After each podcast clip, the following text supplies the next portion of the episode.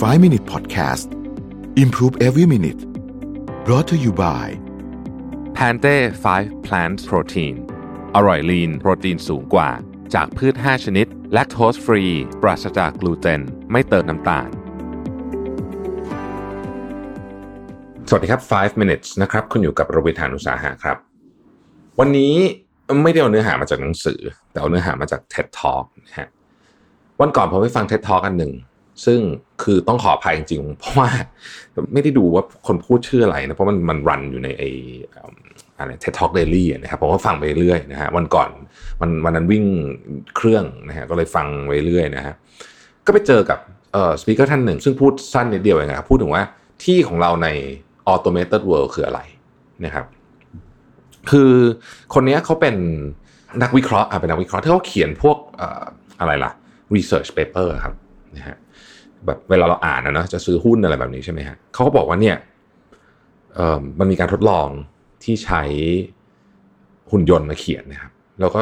คือเขาบอกว่าโอเคอะหุ่นยนต์มันแน่นอนว่าเขียนมันก็ไม่ได้ฉลาดสลวยไม่ได้รางวัลพูลิตเซอร์อะไรแบบนี้หรอกนะแต่ว่าเอาแค่เพื่อรู้เรื่องในแง่ของการ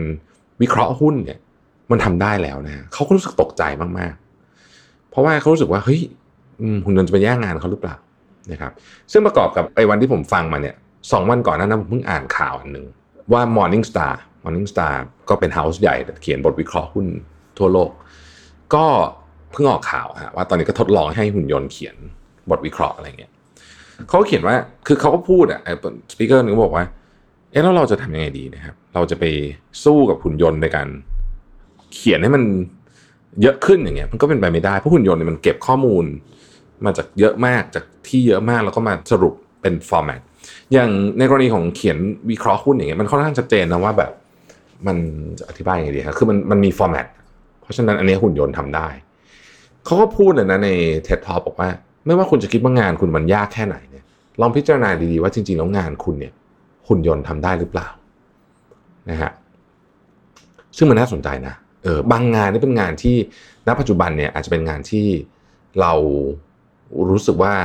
เป็นงานที่เป็น high paying job อะคือเป็นงานที่ค่าจ้างสูงนู่นนี่แต่คิดไปคิดมามันเฮ้ยหุ่นยนต์ทำได้เหมือนกัน เพราะฉะนั้นเนี่ยแล้วที่ยืนของเราจะเป็นยังไงนะครับ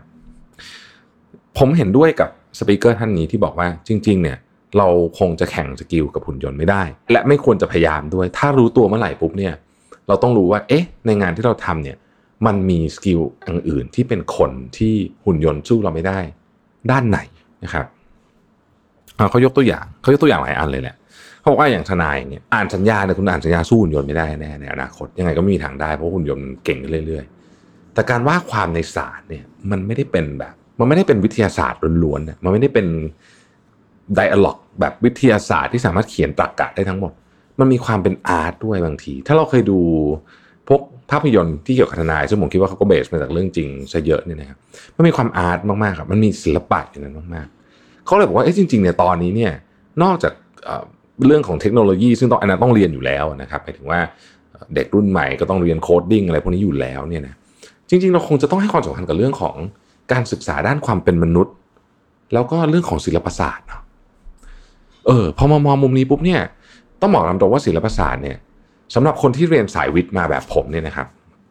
เราจะไม่ค่อยได้มีโอกาสได้เรียน หรือไม่ค่อยเอาถ้าพูดกันตามตรงก็ไม่ค่อยได้สนใจสักเท่าไหร่นอกจากบางคน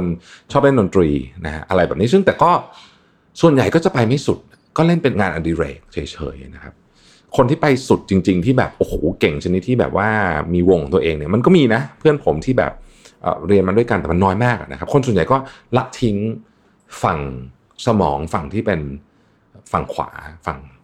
ความเป็นศิลปะความเป็นอะไรเงี้ย แต่ในยุคนี้เนี่ยผมว่ามันกลายเป็นความสำคัญอย่างมากเลยนะฮะ มันกลายเป็นว่า ถ้าพูดถึงน้องๆ ที่กำลังเรียนหนังสืออยู่ตอนนี้เนี่ยนะฮะวิชาพวกนี้เนี่ย ควรจะให้เวลามากวิชาศิลปะ วิชามนุษย์ วิชามนุษย์คืออะไร วิชามนุษย์เช่นถ้าไปออกค่ายอย่างเงี้ยนะฮะที่มันดีๆนะก็จะเป็นได้วิชามนุษย์ เอ่อ ชมรมโต้วาทีเออในชมรมโต้วาทีนี่ก็ก็ pop up ขึ้นมาในไอเดียผมตลอดว่าโอ้โหตอนนั้นเสียดายอยากไปอยู่ชมรมนี้เลยชมรมโต้วาทีเนี่ยก็เป็นอีกอันหนึ่งที่สอนวิชามนุษย์นะครับเพราะว่าการโต้วาทีมันไม่ใช่แค่การจะเอาชนะกันอย่างเดียว บางทีเนี่ยแม้ว่าฝั่งตรงข้ามจะเป็นคู่ต่อสู้นะในนิยามของการโต้วาทีเนี่ยแต่บางทีเนี่ยการที่จะหาข้อตกลงร่วมกันได้หรือแม้แต่จะชนะฝั่งตรงข้ามได้เนี่ยคุณต้องมีศิลปะในการเข้าใจมนุษย์นะซึ่งไอ้เรื่องนี้มันบางทีมันสอนกันไม่ได้ แล้วมันก็ไม่ใช่ว่าอยู่อยู่ในโลกไปนานๆประสบการณ์จะช่วยสอนอะไรเองก็ไม่เชิงซะทีเดียวบางทีมันต้องเรียนเหมือนกันนะมันต้องมันต้องเรียนรู้ผ่านกระบวนการทำอะแบบนี้ เพราะฉะนั้นวิชามนุษย์ human skill เนี่ยกับศิลปะเนี่ยผมว่าจะเป็นเรื่องที่ควรโฟกัสในอนาคต และสำหรับคนที่กำลัง reskill อยู่ตอนนี้ที่กำลังวางแผนอยู่ผมคิดว่าเรื่องนี้ก็เป็นเรื่องที่ควรต้องใส่เข้าไปพิจารณาด้วยนะครับ อาจจะเริ่มต้นง่ายๆก็ได้นะ ผมว่าง่ายสุดเลยเนี่ยนะสำหรับคนที่รู้สึกว่าเออตัวเองไม่ได้มีความเกี่ยวข้องอะไรกับศิลปะเลยเนี่ย ลองทำอะไรที่อยู่บนโซเชียลมีเดียที่คุณทำได้เลย เช่น เขียนบทความถ่ายรูปมือถือมีกล้องนะฮะเราลองตั้งใจว่าต่อไปนี้รูปที่เราโพสเนี่ย ต้องสวย สวยสุดๆนะเออถ้าไม่สวยจะแต่งให้สวยอะไรแบบนี้คือ รูปที่เราโพสต่อไปนี้ต้องสวยหมดอย่างเงี้ยหรือว่าข้อความที่เราเขียนต่อไปนี้จะต้องคราฟออกมาก่อน ผมว่านี่ก็เป็นมุมหนึ่งนะในการที่จะฝึก ความเป็นศิลปินในตัวเรานะครับ ก็อยากฝากลองเรื่องนี้ดูนะฮะแล้วเดี๋ยวพรุ่งนี้จะกลับไปคุยหนังสือเรื่องอะไรเนี่ยรอติดตามนะครับแล้วพบกันใหม่ สวัสดีครับ 5 Minute Podcast Improve Every Minute Presented by Pante 5 Plant Protein